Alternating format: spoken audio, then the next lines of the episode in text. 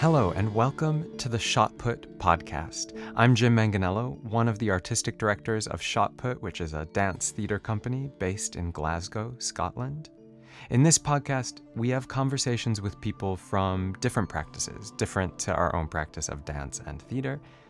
We're investigating some ideas that are currently feeding our work, our shows, our other artistic projects.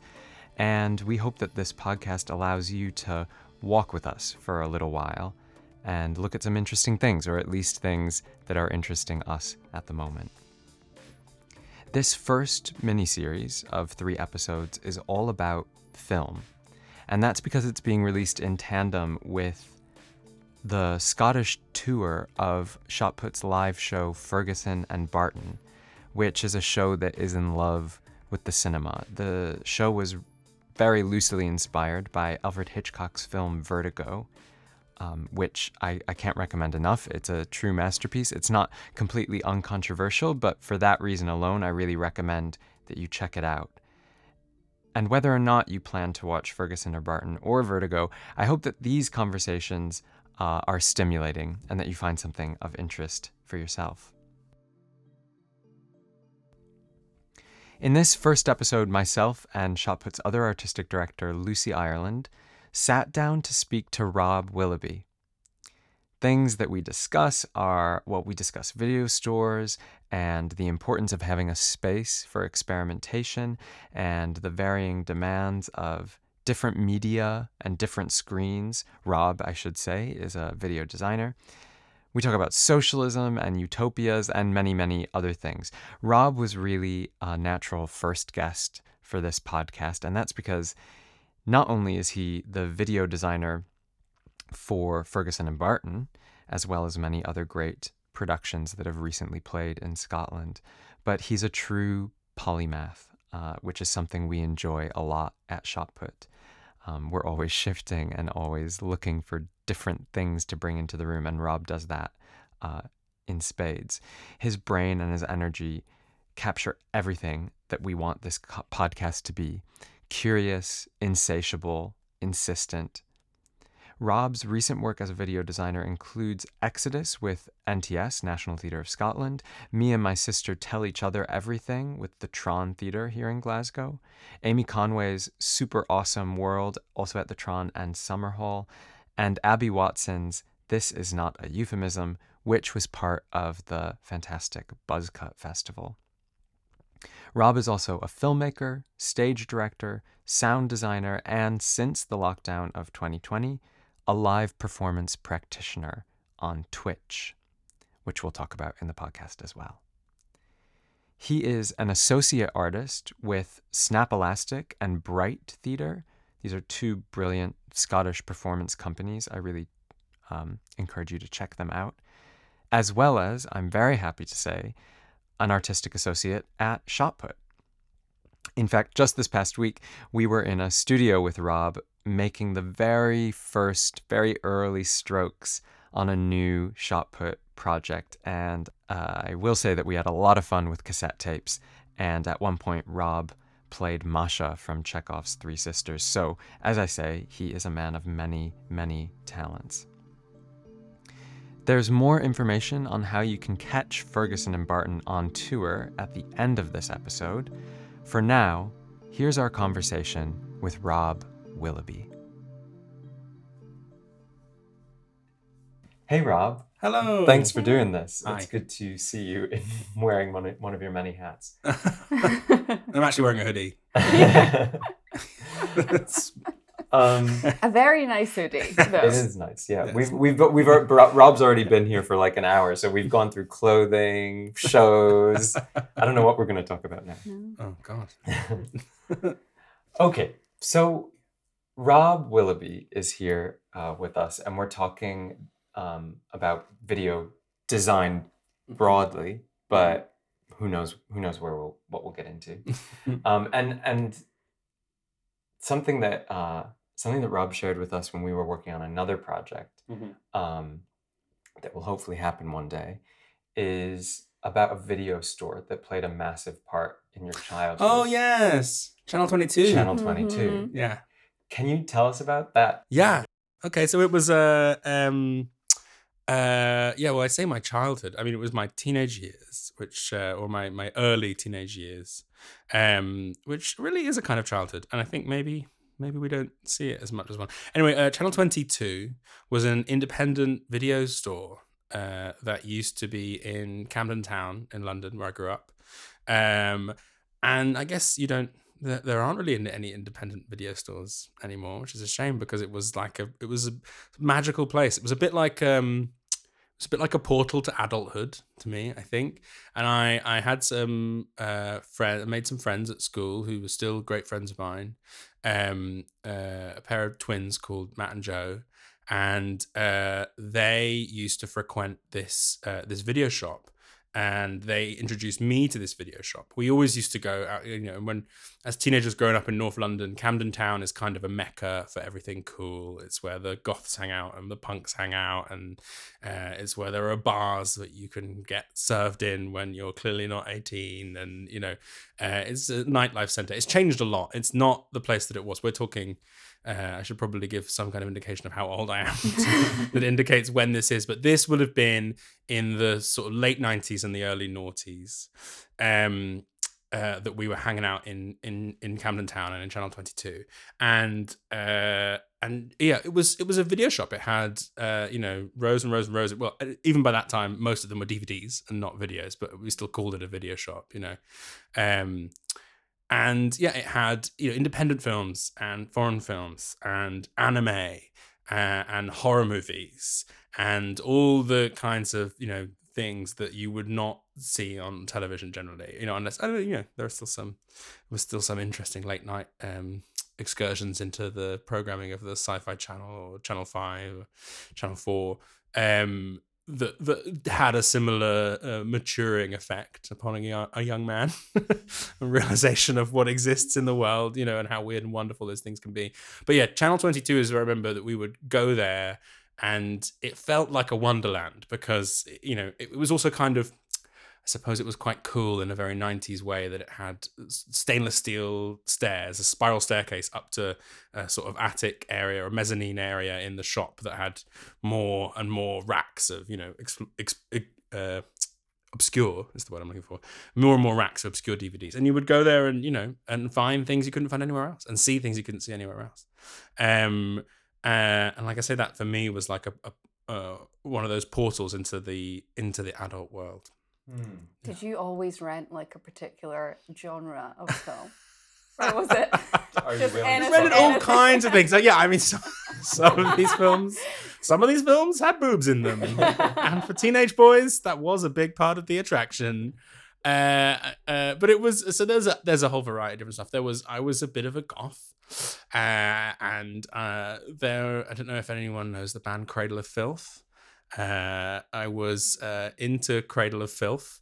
Uh, which are about exactly with Cradle and, of Filth. Yeah, Cradle of Filth. And the lead singer of Cradle of Filth, who was called Dani Filth, I think. This is all quite vague now.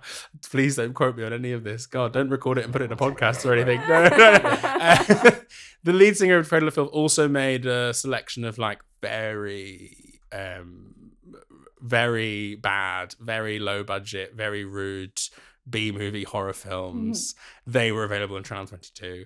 Uh, mostly a lot of anime and manga. So, uh, you know, Akira, Ghost in the Shell. Um, so, yeah, just anything in that sort of area of, of you know, geeky uh, and and slightly misfitted. And I guess that's the other thing about it is when you feel like you don't really belong at school maybe or you don't really fit in the mainstream because you're a bit of a a sort of geeky loser who likes Cradle of Filth, then you know the place that is a haven for all of those odd things that it welcomes them and seems to discover odd things from other parts of the world and offer them to you. You know, yeah, it just felt like a brilliant place to be, and I have very fond memories of it. Mm-hmm. I had the equivalent video store, not nearly as romantic because mine was Blockbuster, but it was like ten minute walk from my house, and there were like there were movies that I still haven't seen, but I know their mm. images mm. so well that I feel like yeah. they were part of my formation as oh, a yeah. as a human, but also as like a maker. And like I remember, um, one of them was "Farewell, My Concubine." and we just we just thought like the title was so great. yes. I've And never we- heard of that. Oh, that's one that I now have watched. You have to watch Farewell, My Concubine. I mean, I don't know if I would call it like, yeah, Yeah.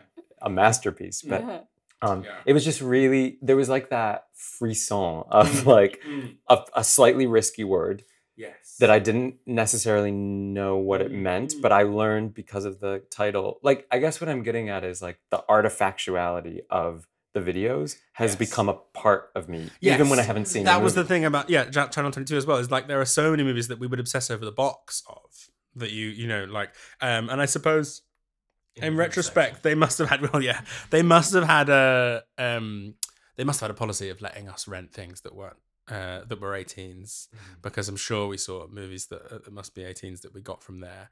But yeah there was a there was a, an element to which you'd still have to go and take it to the counter. Do you know what i mean? So there are some There's things that you wouldn't even consider you know but you would look at the back of that box and imagine uh, what that film entails based on you know two really bad paragraphs of copy and like four very bad stills from the film yeah Totally. I think that's a really good point. Like you're taking you it feels very low risk, like hanging out with your mates in a video store, but there's still this little element of risk and dipping your toe Mm. into I don't know, Yeah. dipping your toe into the slightly dangerous. Right, It's still very yes. safe. and the other thing is i think that's important is this was the age before wikipedia Mm. right so if you saw something that was interesting on the back of a video box you couldn't then go home and do the research yourself come back knowing exactly what it was you were getting and then you know responsibly go to the counter and ask for that thing like you would have to i always remember being terrified and also excited to ask the, the guys who worked in the video shop anything because they were encyclopedias of knowledge. And you didn't want to look like an idiot who didn't know what he was talking about who didn't know his anime who didn't know his sci-fi. Um uh, but they they knew it all you know and you wanted to at the same time learn from them but also not not look like you were uh, uh not worthy of being there some kind of you know idiot outsider yeah, or something. But I also feel like you're so I mean, you're someone who strikes me as like I've seen the way that you can get I don't want to say obsessed, but like oh yeah no, you I get, get interested obsessed. in Yeah. gadgets Yes, and in oh, like absolutely. material objects and Yes. things and and maybe this is transitioning us into the the world of theater and design as well Mhm. that it seems to me that that's a real motor for you Oh yeah, Stuff. absolutely. Yeah, yeah, stuff and taking things apart and seeing how they work and and and you know looking them yeah inside and out is definitely and, and I, yeah obsessed is, is exactly the word I would use. Were you always like that? Yeah. Yeah, yeah. I've always been someone who wanted to, yeah, like create intricate things and create intricate worlds as well. The other, the thing that I always, I always have trouble talking about what I do as an artist because I like to do lots of different things and wear lots of different hats, as you said at the beginning. And so when I have had a think about what it is that pulls those things together, the thing that I always say is that I like building worlds. Um, and I like then going on to explore those worlds, you know, as uh, with uh, with with audiences often, you know, and, um, uh, and that possibility of discovery in a world that you've intricately created yourself is something that definitely comes from childhood, and it comes from you know really enjoying um, my my father used to build model railways and i have really fond memories of like being uh, simultaneously incredibly intrigued uh, but also completely forbidden from interacting with the model railways because they were not toys. But then i had you know lego. I had a very intricate lego spaceport that i spent years adding to the personal lore and stories of as you'd add new buildings and spaceships and characters that you you've created you know? Um and it's that thing of not just becoming obsessed with something but wanting to to sort of build it into your own little intricate world that you can then you know live in maybe. What was like the first world that you created? oh god the first i don't know. I remember early memories of sand pits being amazing you know even before uh you know lego was a fixation for years. But i think i would also love to um go to the sand pit on the way home from school. And because in the sand pit i would I would build worlds. I would create like lots of houses that are piles of sand, and I would build the like roads between them, and the make a little. um And if it was on the obviously you weren't allowed to do this in the in the sand pit in the park, but if you were on the beach, you'd make a river going through it and try and run actual water through your little world and the castle and the side buildings and the church and the whatever, you know. Um, yeah, So yeah, I think it's always been a thing. Okay, since we've mentioned it a couple times, maybe it's maybe we shouldn't be so coy about it. Rob, we're saying that Rob wears many different hats. Yes. Do you want to tell us about some of the the Yeah. pathways that you've gone down, the different stages of your career? But maybe that's not even the right question because I feel like you keep all these alive. Yeah. Yeah, hopefully. Uh, so I well, I went to um, practical background is that I uh, born and brought up in North London, and then I moved to Glasgow for university. When I went to university, I studied theatre simply because I was getting the best grades in drama at school, and I didn't know what else to do. And then it was only there making theatre that I decided that that's what I wanted to do. But right from the start, I would direct shows and I would lead shows. I also used to act. I have definitely stopped acting. Although we're working on it. We're working on it. Watch this space. I'm joking. Don't, no, don't worry. thank About you, it. please, no, never again. Um, because I have so much respect for the people who uh, get out on a stage. That really is like a, a whole nother discipline of performance. And um, whilst obviously, you know, never say never, it's definitely something that I um, really enjoy working with people who know how to do that in a in a in a very refined way. Um, yeah, so I used to direct, used to act, and I also right from the start at university uh, started doing sound design for friends and really enjoyed the process of. Uh, we had a wonderful situation at Glasgow Uni, uh, which was that we had a theatre, um, the Gilmorehill G12, which is still there, but they the university just after I finished at university wound down the company that ran it, and now it's completely internal. And it- you know, it used to be that companies, professional companies, and student societies, and the theatre department were all sharing the same theatre, which had an incredible technician called Tony Sweeten, who was um, just one of the most generous and brilliant men I've met because he would he would answer any question and he wouldn't just answer it he would take you and show you exactly how this thing worked and it was you know a fully equipped fully operational theatre that was only put there in the 90s so we had access to an incredible resource that allowed us to experiment and the sound design the sound operators booth at the G12 um it feels like talking about the Stone Age, and we're only talking about you know uh, sort of 2005 to 2010. But there was no, we didn't run sound on computers then. They had a bank of mini disc players and recorders, and students would bring in their sources of sound, which would generally be CDs. Or towards the end of that time, it was just getting to the point where you might download a, download songs from sounds from the internet. You know, that was becoming a thing. But the the professional system there ran on mini discs and you would prepare your sound cues by um, dubbing the sounds from whatever source you had onto a mini disc because a mini disc was like a, a a completely reliable way to to replay it. And there was a bank of them so you could play several sounds at once over one another and you know patch things together with the whatever was happening live. Um so it was a lot more hands on i think than than than what sound design is now which is you know almost entirely done in inside qlab and that was the source of that curiosity in sound was the definitely the the the the idea of collage you know and finding uh, you know i'm not just putting this song on in the show i'm putting this song on but i'm also going to put this other song over it um i did uh there was a production of dr faustus which was directed by catherine nesbitt and uh, her student production, Dr. Faustus, I did the sound for, and I I put together. You can cut all this if this gets boring. I, I put together Zoe Keating, who's a experimental cellist who does this quite minimal uh, sort of layers of cello with a loop pedal. And uh, are we allowed to swear in the Yeah, name of an yeah, act? yeah. Okay, fuck buttons. Who are who are like a noise metal act who did like endlessly relentless thing because it's set in hell, right? So I was like, how do I make the sound of hell?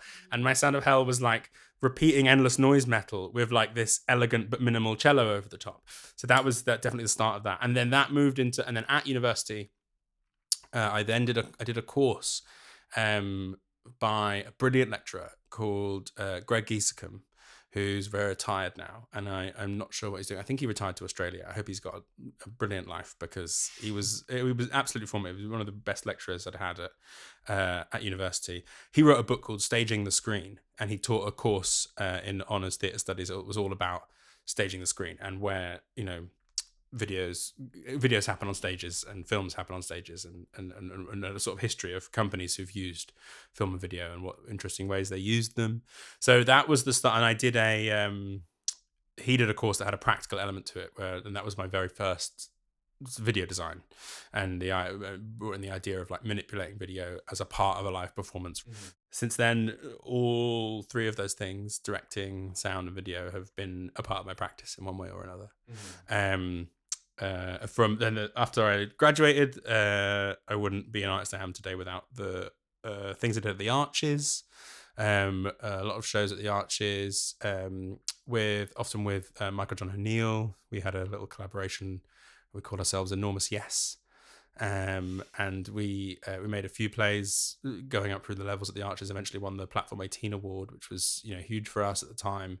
Um, and that show had a lot of um, uh, video in it, although it was, it was designed by a friend of mine. We Obviously, I was directing it uh, and acting in it, which, as I say, never again. um, but uh, we met, and then the art, and then the National Theatre of Scotland uh, took me on in their emerging artists program in 2012, um, and I was an assistant with them. Uh, and yeah, yes, as an assistant director.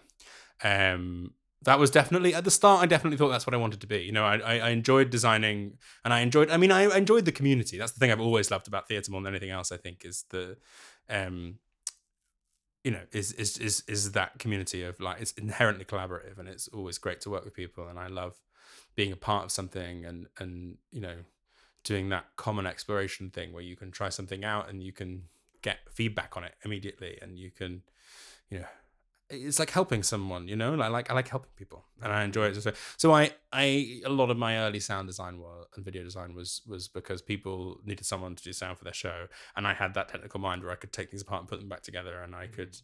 you know, I could you know program a computer to do what the decks did in the G12 when we weren't in the G12 and we were just doing it in the back room of a pub, and you know that would you know, so I liked helping people with those skills, and I thought that's what the design part of it was really. I think I didn't I think I slept on it, as the kids say. Having worked with some amazing peers who are directors, I realized that like that's not what I want to do. Something that I've noticed when when you're in the rehearsal room with us, for example, something that's really handy, and I suspect partly comes through your directing work, is that you are unafraid to just like offer, offer, offer, offer, and get on with it. Like, Uh-huh. um, which is actually my least favorite phrase in the world. Just get on with it, because actually sometimes it's good to stop and not get on with it. But yeah. um, I've definitely know like like you'll you'll be tinkering with something, Mhm. and we won't really know what you're tinkering with, and then you offer it, and it's this whole world, which ac- which actually feels quite directorial in a really good Uh-huh. way. Mhm. Yes. So it, it seems Yeah, no, like you haven't thrown out the you know the yeah, absolutely. And I like I said, I don't. I, I want. I still want to make things Mhm. where I'm the lead artist. I have, you know, a whole, you know, like I'm sure every artist does, a whole sketchbook full of ideas, uh, you know, uh, of things that I would love to, you know, bring into the world and take out of my head. Um, but I've also realized that, like, w- when I do that, I'm going to do it in quite a specialist way and in quite a, a, a, a focused way. And uh, what I think a really good director has to be is is much more general than that. And and and you have to to be a leader of people in that creative way. People take a lot of risks when they create so the leader has to hold a lot. Um and i have a huge respect for people who i've worked with who who do that very well you know? Uh like um uh, Kolbrún Sigfúsdóttir and uh, uh, Debbie Hannan, two directors I've worked with recently, and yeah, just you know, a huge level of like realization that like wow, that's not my job. I'm glad you guys do that job that well because I see how I could never do it. Si- Since you mentioned the two shows, Exodus and Me and My Sister, Yes. those were the those were the Sorry, shows yeah, those are the to two most recent things I've worked on. Yeah, as a uh, video designer. as a video designer. Yes. Okay, so well, since we've just seen Exodus, and that's the thing that's freshest on your mind, it it seemed to it seemed to me like that really was about world building in in terms of the video itself, like because there are campaign videos in there and music videos, and like there are, there are things that exist in the world. Yes. And I guess my question is just around how you built those into a language that was specific to the show. wow. You yeah. and Debbie and Yeah, I mean, well, team. collaboratively is the short answer, and then the long answer is, you know, like um, it was a really exciting brief, uh, because you know, the the the play as written is, you know, in, in many ways, in more ways than just in terms of the video design, is one of those great plays that's great because it's a provocation, you know, like and everything that's written on the page is almost like well then what about this? And well then what about that? You know like and it, it's constantly upping itself and pushing itself. yeah it escalates exactly like like all good fast. And and but then it has that dynamic that like like i say a lot of great a lot of great writers have where the stage directions are almost a dare sometimes to the performance. And, and that's one of the great things about uh uma i think the writer um is that she she really dares us to to to go to the the you know beyond our comfort zone to like you know some very dark places but when we're examining very dark things i think it's important to do that and not to do it in a way that is comfortable generally because i think if you're comfortable when you're discussing things like this you're probably not really cutting them open and looking at them inside you know mm. um so you know like the the script spoiler alert um, you know, calls for a, a, a, baby to be thrown out of a window. You know, the script doesn't say what the baby is, and Debbie's response to that is that the baby is very much not a, a human figure. It's a sort of um, stuffed, the sort of pillow shape. Yeah. yeah. Um, oh, I see. Yes. Physically, it's yes. not a human figure. Yeah, yeah, yeah. you know, because there's definitely a you know there's a version of this with a with a photorealistic baby doll mm-hmm. that would just be mm-hmm. awful. Yeah, yeah. um, and uh, and and you know and other things like that. And anyway, and, and in the video design, you know, it opens with a dreamscape, and at several times in the play, it, it, it, it explicitly states that we enter a dream world, and it describes very strange images that happen. And then, so Debbie's response to that as a director was that she felt a lot of that was rooted in this the sort of visual world of artificiality that we actually all live in quite a lot these days. The sort of and the sort of shorthand we were using, although it's wider than this, is a sort of Instagram dreamscape or uh, you know the sort of the hyper real artificial visual world of the internet. Um, I guess was her main visual touchstone for that. Mm-hmm. So that was our um, starting point uh, for what those moments would look like theatrically. And then the other thing was that visually it would.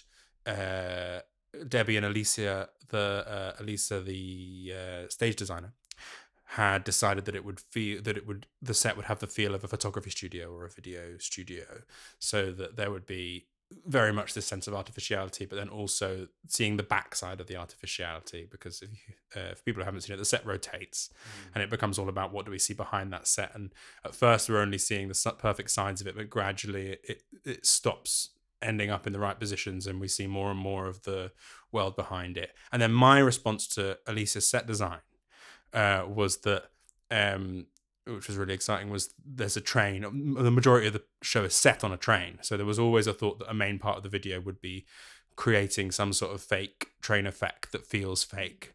Um, also, another thing in the initial script that we that we wanted to stage and, and didn't quite manage to uh, make happen was that there's a, a, should be a rooftop chase along the top of the train. Oh. yeah, but that uh, makes so much sense. Yeah, it would have been joyous, but unfortunately, would have required far more resources. yeah. the there was a really brilliant rooftop yeah. moment Yes, yes, we have a rooftop moment, but it, unfortunately, it's not a. We weren't allowed to let the actors run full blown along the top of the set like they were uh, uh, encouraged to in the script. Um, but so apart from um, all of that, my response to Elisa's design was that we should back project the train window. So that's when we originally that's when originally the train window in the set was just going to be projected onto, but uh, I thought we would have much more fun if we we cut the train window out so that it's a gap in the flat and then we put a, a blind behind it which is uh, feels like one of those blinds you're always pulling up and down on trains because they're annoying but then it also becomes the way we signify to the audience that we've sort of left the fake world of the train because it, the actors eventually open the blind to throw the baby out and then they open the blind to climb through and they open the blind to just uh, and it ceases to matter you know and it becomes a tool that we use for the storytelling. And then we back project the the, the train window view mm. which has uh, and then back projection has a you know a brilliant tradition in in old hollywood and like the the classic illusion. Before before chroma keying there was back projecting so when you know when you see actors uh, with the background cut out nowadays, we we would chroma key it and have a color green or blue behind someone and and, and cut that out uh, using you know electronic. I mean there was a there was an analog form of chroma keying before digital chroma keying, but um, before that even happened, they would just you know set up a screen behind a car and and fire one film at the back of the screen behind the car so that when you film inside the car it looks like mm. there's a city behind the car but it's just two actors on a set it's the classic mm. and so that was the kind of um, old Hollywood fakery that I enjoyed. Yeah, this is so interesting because you can see how that would, I mean, absolutely contribute to the language of farce and also the language of like really scary farce that we live through in our political daily lives. Yeah. It's, it's interesting to see how the language around film is built into that as well. Yeah, absolutely. Like, and that's what Exodus is all about. You know, that Yeah. that political fast that we're all having to live through, and like, how do you cope with that? And I suppose the answer of the production is the only way to cope with that is is is is to be as ridiculous as possible, is to push it all the way to like you know to the edge of the vision. And then yes, and then we had a lot of fun with um the what appears on that back projection in the train window. It's captured from a train simulator video game, um, which was then then and it's doctored, but the the the root of it is um, uh, uh, because you can download train simulator video games, and then you can download all sorts of routes and places for them. You know, Of course and- you can. Yeah, of course you can. Uh, so anyway, so it was Cornwall, 1973, uh, is what that the train backdrops mostly are because they looked like the perfect dream England of the Tories that the play is skewering. Uh, and then those are taken, and then I've like made them even more, um, uh, even more intensely bucolic and colourful and strange. Um, and then those videos um, go wrong throughout the play. They sort of glitch and get worse. And then uh, sometimes they speed up absurdly, and sometimes they slow down absurdly, and they just sort of become less reliable until the. And then at the very end of the play, the again spoiler alerts, but the the the sort of lead Machiavellian spad character Phoebe Bonnet is played incredibly by Sophie Steer, uh, murders uh, the one journalist character, and she tries to reassert after all the chaos that has happened her own will on the world, and and and she clearly brings us back to reality. And so at that point, she pulls the blind back down, and from that point onwards, it's just real trains, uh, real footage, and then that footage is all from the actual journey that the train that is supposedly going on in the play, which is the journey from Dover to London St Pancras. So when I was in London, uh, recently when we were working on the show, I went on the train journey to get that footage, and then ended up only using you know five minutes of it, which is the final actual approach to St Pancras at the very end of the show. But it was very satisfying in the way that worked out, which was just you know, and that was the great thing about you know working on it. Like I say, I love going on the journey of a theatrical process and finding out the answers to these questions and trying different things out. The way it worked out, having that journey from that hyper real, fake computer version of the past into the like the the naked uh, and unvarnished reality of of today, um, was a really nice arc. I think we found in it. And then after that is when the the sort of the other video you're talking about where we see her campaign videos and we see like um, uh, a live video of her doing a press conference and when we were working on it rishi sunak announced his candidate. This was the whole weird thing That's exactly what I was thinking Yeah. of. yeah. When when when when we announced uh, we were working on exodus it was just chilling how often things that happen in the play would happen in real life while we were trying to make a play about them. And it was like stop happening so we can make the play about the way things were last month. Do you ever like change like ideas because of the real world No, situation? no, there's or not? nothing in it. It's, it's as it was written by Uma, and and uh, it's ironic because I think a lot of people were like, the lead character is a, uh South Asian female Home Secretary, so I think a lot of people at first were quite uh, in a quite surface level way, like, oh, it's Priti Patel. Oh, is it about Priti Patel? Yeah, Yes. and it's like it was actually she actually started writing it before Priti Patel was the Home Secretary. The hmm. character was invented before you know Priti Patel actually became Home Secretary for one thing, and for another thing, it was you know it was never that direct portrayal. So when people were like, "Oh, Priti Patel isn't standing for the leadership," does this ruin your play? Because the character in the play does want to be leader of the Tory Party. It was like, no, I think it almost makes it a lot better hmm. because really, Asia Rayo, who's the character, you know, she could be any Tory. You know, she's not Priti Patel. She's she's she's a, a an archetype. She's a figure, um, and I think in a lot of ways, when you look at this is getting really into the weeds, but the character on stage, uh, as portrayed brilliantly by Ariana, um, is not at all like Priti Patel. I think Priti Patel, when you see her, is, is quite like a chilling and cold person. Asia Rayo is is is much more bumbling, sort of classic clown sort of character. Um, Yes. and I think if the play really was about a character who was like Priti Patel, it would be over much faster. There's also this thing going on where certainly this was the case with Trump and also with Johnson, where when art tried to to directly represent it in a sort of overblown way. Yes. It's the real person always outdid it. Yes. Yeah. Like you cannot you cannot beat the lunacy of the actual person. Whereas if you're if what you're doing is creating something new that yes is clearly related to this world and Yes. aware of these figures, but has a language of its own, then you, you can then you can make real farce. That's then you can yeah. make real buffoonery and stuff like that. No, that's absolutely. You're also making me think like as I'm listening to you speak, I'm thinking I'm learning about why we love working with you so much. Um, and I think part of it is that Shotput, Lucy's gonna say that I sound like a broken record because I do. But like one of the things that I think we're always searching for, and um, what we should say is that Rob is also the video designer on the next Shotput show. There, that which is one reason why he's here, um, is allowing the audience to be active in like the making of the final Yeah. image yeah, absolutely. and with Ferguson and Barton, that is definitely like a core theme of it. It's about the construction Yes. of a relationship and also masculinity and femininity, but also the construction of a film, which is a Hitchcock film. Yeah, I think that's exactly true. Like, um, yeah, I, I, I, I, I do love to to make something that that that involves the audience in itself. I mean, with Exodus, you came in right in the beginning, whereas Ferguson and Barton, Yeah.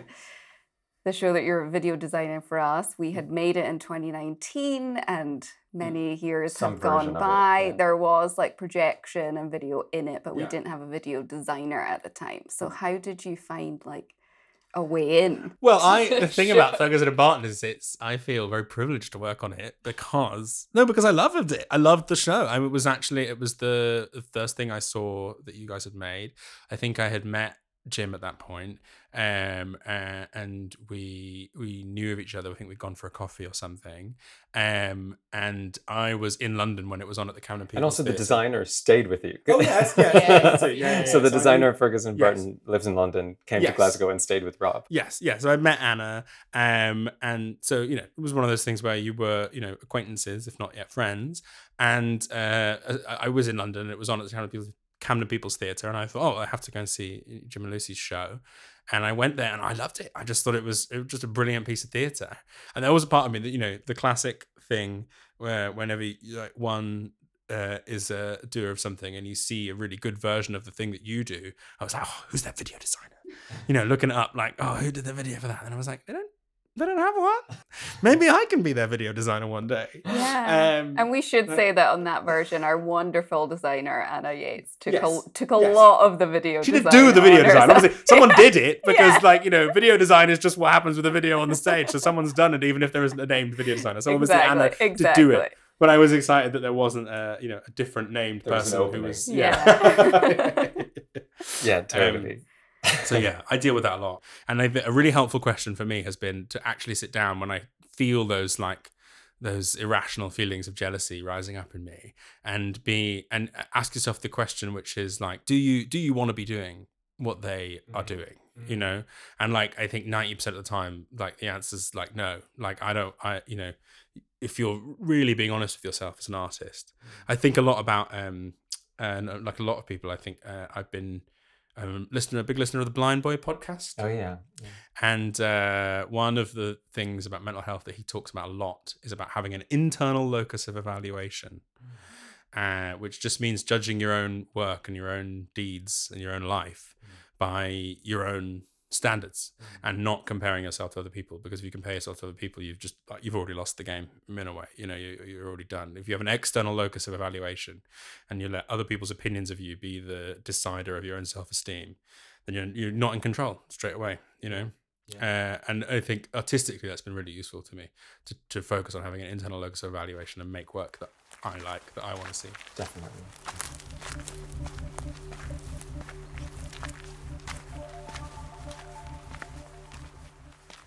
Yeah, so we just talked about making video for performance, Yeah.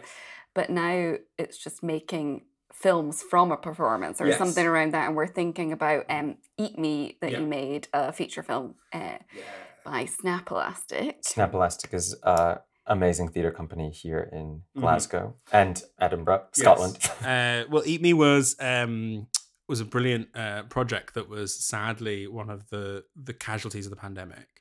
They had um, uh, they've been developing it as a show for years, and then they finally got the the funding and support to do the full scale version of the show that they wanted, and then you know, global pandemic.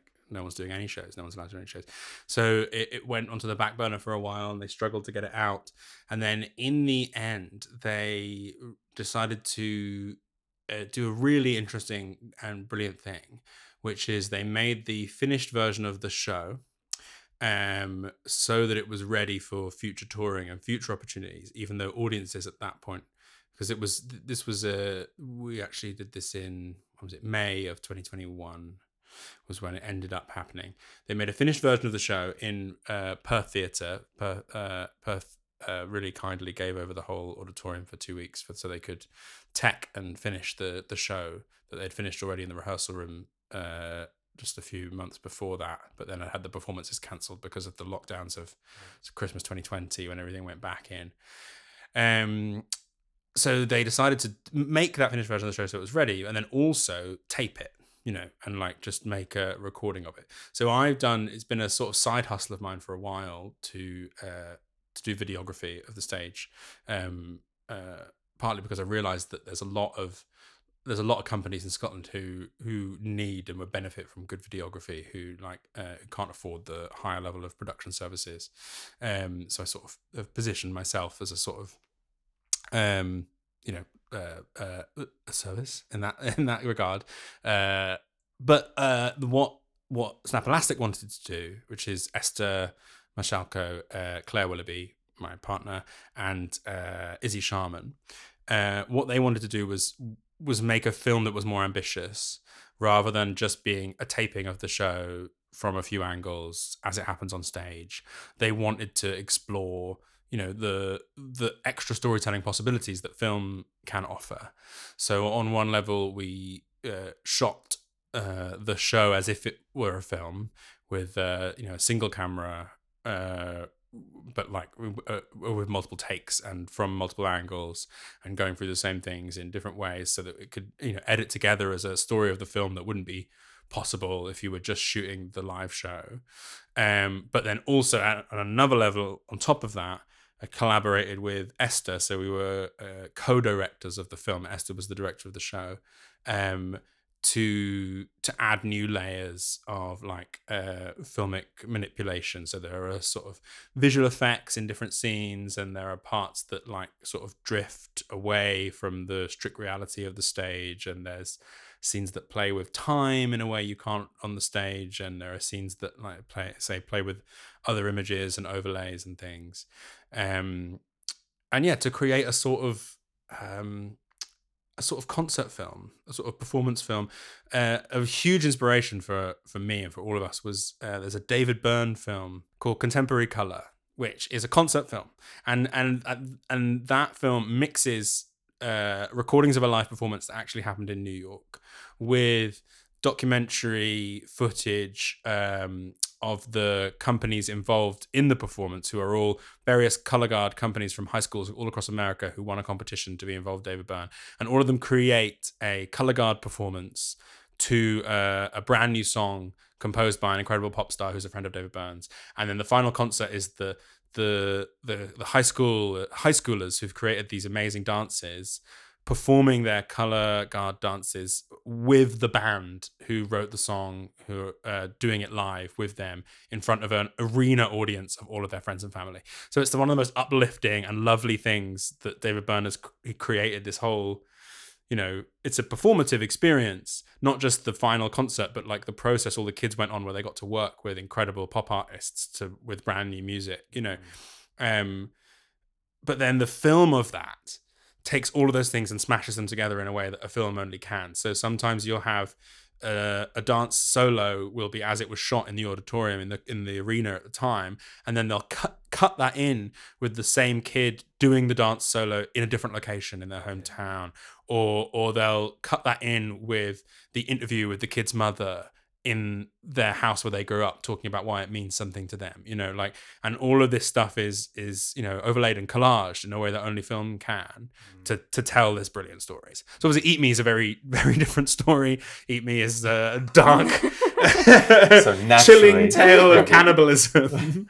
Um but the performance is you know it has a, a has a voiceover narrative for a lot of it on stage and it tells a story whilst also the the stage picture often explores a more dreamlike version of uh, of what's happening in the story you know it's not Yes. straightly depicting it Yes, even in the live performance, I feel Yeah. like they're playing with that disassociation and like the difference between what you're seeing and what you're hearing. A lot. Exactly, I hadn't yeah. quite put that together until you just said that. yeah so we so we with the film of it we wanted to do stuff and i really enjoyed that and i really you know uh uh would love to make more projects like that. I mean i think um uh yeah i mean i want to be the other big hat that i don't yet have that i'm like fighting in the dirt for is the the filmmaker hat you know? Um but like the uh, the frustrating thing to me about that is in Scotland it feels like there's there's quite a quite a firm line in between the theatre world and the film film world, you know, like and uh, yeah, I'm trying to push through that for a while, and yeah, I think eventually I'm sure I'll, we'll get there.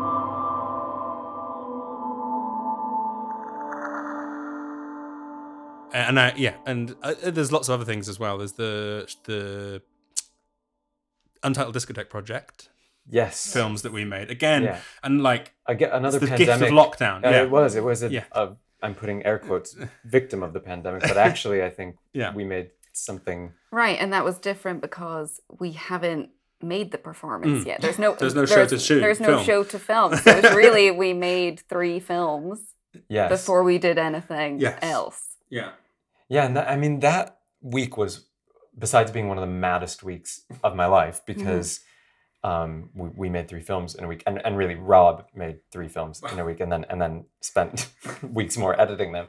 We so the so the Discotheque project is a project that um, centers around teenagers and sex, and we think we think that it's going to unfold sort of at a school disco. That's the setting of it. Um, but then what happens at this school disco is weird and strange and um, flows from the characters who are on stage.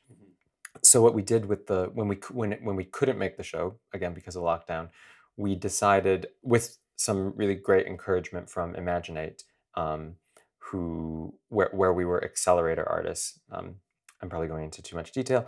Um, they encouraged us to make these films, and the films kind of became prototypes for what might be in the show, or Yeah. like mood board Yeah. pieces for yeah. what might be in the show. Which we've and obviously we've never worked in that way before in that Yes. order, Yeah. but it was really fun. Yeah, absolutely. And yeah, it's not something that normally gets done, like you say, to invest that much in making a, a, a film that's an inspiration for a performance. So it was really nice to work on something weird in that sense. And in a sense, they're just sort of three short music videos. Yeah. Mhm. Um, uh, which like each feature one of the dancers you were working with, and um, and go to sort of three different places that sort of represent, as you say, like three of the different vibes that, that we wanted to be part of it. And it was it was it was yeah, great fun to collaborate on, and yeah, and I hope one day still to make the stage version of Untitled. We must. Project. Oh, yes. We must. It's the most expensive thing known. Yes, we known are to shop trying put, so very we're trying hard. actively. Yeah. the there was a moment in when we were making those films though that has really stuck with me and i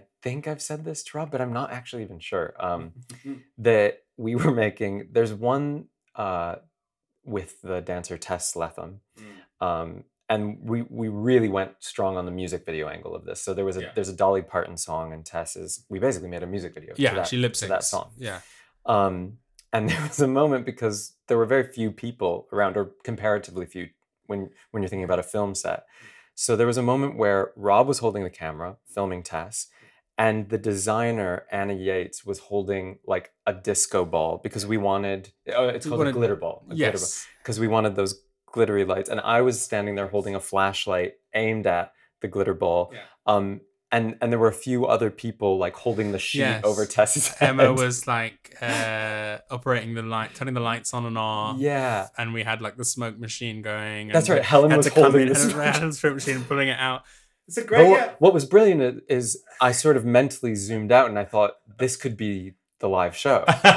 Like all these Great layers. scene. It's a, it's a good Because scene it all and, like, built up at the one Yes. time and then just So- stopped. But also, it's like a nice microcosm of like the company, right? Like when Yeah. everybody is like actually physically there, holding a part of the picture to make it work and put it together. It's nice. Yeah. So, in in a in in a more indirect way as well, I think making those films will influence what the live performance is, not just what's on film, but like what went into making the films.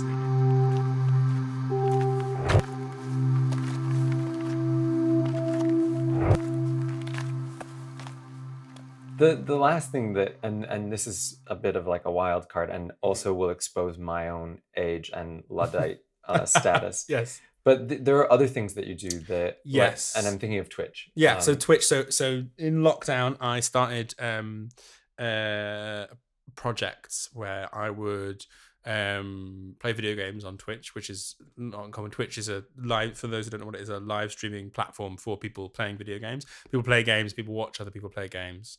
But there are lots of people who are who are opening that up in really interesting ways and going beyond just playing a game.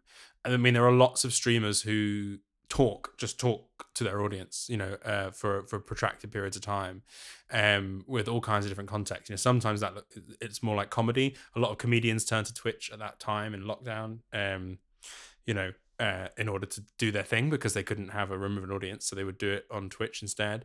And and sometimes it's more, it's less like comedy and more like therapy, you know, for a Mhm. community or like someone who. Uh, who holds the issues of a, a group of people and, and and and speaks to stuff. And there's a oh, and there's a whole political side to Twitch. There are political speakers who, um, some of whom have you know followings of millions of people. Who it's a polemic, a soapbox, you know, where they talk about the news from that thing. So it's almost anything that you can imagine, but it comes from watching other people play video games. I remember the first time I heard about it, and I, my flatmate um, used to watch Twitch and watch Let's Plays as well. And I was like, why would you want to watch someone else playing a video game when you own your own video games? No one watching Twitch doesn't also have a games console of some kind or some kind of computer there. Like, play it yourself. Why are you watching someone else play it? What's the point in that? But there is a whole another level to it that comes in when you're watching someone else play it, which is incredibly performative. Which you know you you you you invest in them, you want them to succeed, or sometimes in the clown-like reverse of that, you kind of a lot of Twitch streamers you want to watch them fail because it's mm. funny when they fall off for the thousandth time in a really hard video game, you know. So that's that whole world of like the, the performance of video games and the, the people watching them get performed. And then there are people, like I say, on the sort of artistic edge of that. Blindboy, who I mentioned earlier, does a Twitch stream where he writes music and songs, and his stimulus is uh is, he just uses Red Dead Redemption 2, you know, because he just wanders around in the Wild West, the fake Wild West, and uh, you know, there's so much content there, and there's such a rich experience of of wandering and walking as an inspiration source. That that's how he writes his songs. But there are also there's and there's a lot of them based in Scotland as well. There's uh, James Houston, uh, 1030 JH, who's an inspirational maker and creator of things, who often who does all kinds of different sort of tinkering projects, but he does them on stream and collaboratively. He'll talk about what he's trying to do, and he will, you know, like uh, take suggestions for how it's going to develop, and you know, he'll explain what he's doing, and uh, just make all kinds of odd little things. Like he made a video. He's obsessed with um, wrestling, uh, professional wrestling, and he made a video that placed himself into uh, a famous moment from professional wrestling in the 90 in the early noughties using AI to replace Shawn Michaels' face with his face. Yeah, so I loved all that content, and then so my thing in lockdown was um, which uh, which I didn't I didn't really pursue fully enough to get a big like following on. I enjoyed doing it, but I also found it incredibly stressful because I don't like acting, and it felt a lot like going on stage every time I turned the camera on. You know, so uh, anyway, but but what I, I already got a lot out of it, and I do have another project that has come out of that. But what I was doing was um, playing Grand Theft Auto, so it's quite similar to um, uh, what Blindboy does, but the the and it's exploring a digital world and using that as a stimulus for for for creating something. But the my big sort of geek hole that I spend a lot of time in on my own is is composite video and composite video synthesis, and um, which is composite video is the old standard of video that before we had HD, you know, um, and I have uh, some very geeky machines that can let you generate and, and manipulate composite video signals in interesting, you know, trippy visual ways. And so what I did was I would wander around in Grand Theft Auto, but I was playing it a modded version of Grand Theft Auto on an actual old PS2, so I had a uh, a sort of authentic composite video signal because you could emulate it and you can buy it for the iPhone still. Do you know what I mean? They just did the Twenty like a filter, but uh. But, yeah, I mean, yeah, like the for- modern for- version of it. yeah, but this yeah. is not the filter. This is this is what it was, and it was so it's kind of there's an element to the whole project that's about nostalgia, and it's about sort of like uh, walking through because Grand Theft Auto is really interesting because it's a 2002 game by a Scottish game studio that is set very much in a fictional version of California in 1992 it was a big part of my you know teenage years where we were, you know sitting around and playing Grand Theft Auto with friends. So like exploring those worlds again, walking those sort of uh, sort of lonely digital forests of the fictional California was a really it's a really rich visual to, that you can then layer things on top of and sounds on top of and soundscapes and, and dreamscapes. So uh, that was some of the and i tried a few other games as well. I was like interested in what games can i find where you can play them in ways that they're not intended to be played and find you know like edges and and interesting places in them that are worth you know spending some time in basically. I wanted to create a sort of i always wanted it to feel quite gentle and welcoming and never like harshly strange but the difficult thing when you're improvising is often ends up getting harshly strange and you're like no no no no no no i want to pull it back make it nice. Um anyway that was the start of the project uh, and now i've been working with uh, composer neil simpson um, uh, who was the composer on uh, show Drone that I made with uh, Harry Josie Giles um, just before lockdown, um, uh, which was a fantastic thing, and hopefully might come back one day uh, if we can get the support around it. But anyway, um, uh, Neil was the composer on that show, which is how I met him, and um, I was looking for someone. He's he's got a lot of experience in that sort of uh, improvised sound world. Mm. Um, uh, and so we've been having sort of periodic jam sessions where we do it privately, and you haven't yet had the bravery to go back online with that. But we're we've just put in some applications actually to try and do it live oh. again as a live Amazing. form of video art that people can participate in. Yeah, and I think I mean it's interesting. We didn't mean to do this, but the that full circle connection to you said nostalgia, and I totally know what you mean. But it's also just like I, I don't know. I I maybe I'd feel like nostalgia sometimes has a bad Mhm. connotation. It's also just like reconnection and like finding those bits of you Yes. and how they Mhm. like nobody's asking me but i feel like we have a problem with like disconnecting with our past and disassociating with our past and sometimes to be able to use that but productively and modernly and like today with today feels like a really healthy thing to do we had a question because your name your name is is it abbenay Oh Is your yes, Twitter and your Yeah, twitch that- is that it your was- twitch handle I, I, yeah, I've decided to just make it my new online handle, Abbenay twenty three hundred. And it was in your um kind of like description about what your Twitch is. Oh, yeah. You were saying that this is your happy place. yes, yes, yeah. and we just wanted you to tell us Okay. about your happy place Oh, and what that okay, means. okay, and- yeah, sorry, I should have explained this at the beginning. Um, so uh, Abbenay is a, a city uh, on the moon of uh, the anarchist moon uh, of Anarres, uh, which is a location in the book um, uh, by Ursula uh, K. Le Guin, The Dispossessed. Um, I said that backwards, which, is a location uh, in the book The Dispossessed by Ursula K. Le Guin. And uh, in The Dispossessed, the two societies of this planet have, well, there was a planet and there was an anarchist revolution on the planet, and there was a war between the capitalist uh, societies and the anarchists. And the, re- the resolution of that war in this society was that all the anarchists decided to leave the planet and go and live on the moon. Um, which is not like our moon, completely uninhabitable. It's somewhat habitable, but it's a much tougher place to live than the lush home planet that it that it's nearby. Um, and these societies separated themselves off from one another. And then the story of the dispossessed is about the first is about an anarchist scientist who has a brilliant idea and who's grown up living for generations in a completely utopian anarchist society, and he has to go back to a university on the capitalist planet because they realize they have to. Uh, they've been the, the scientists have been communicating in limited ways. It's obviously very much an, an it's kind of an allegory for the Cold War, but it's also like it's also more about like imagining because any real leftist I think has to acknowledge that like for all the good that happened in Russia in the revolution, the society that emerged out of that was hugely compromised and really not the kind of society that any like uh, anyone would really want in a lot of ways. So it's, it's sort of Ursula Le Guin imagines what if there what if there was a sort of perfect society from a you know explicitly leftist anarchist perspective. What if we really implemented these political ideals in a real place? What would that place be like? And what would it be like if someone born and brought up there then went back to a world that looks very much like our own?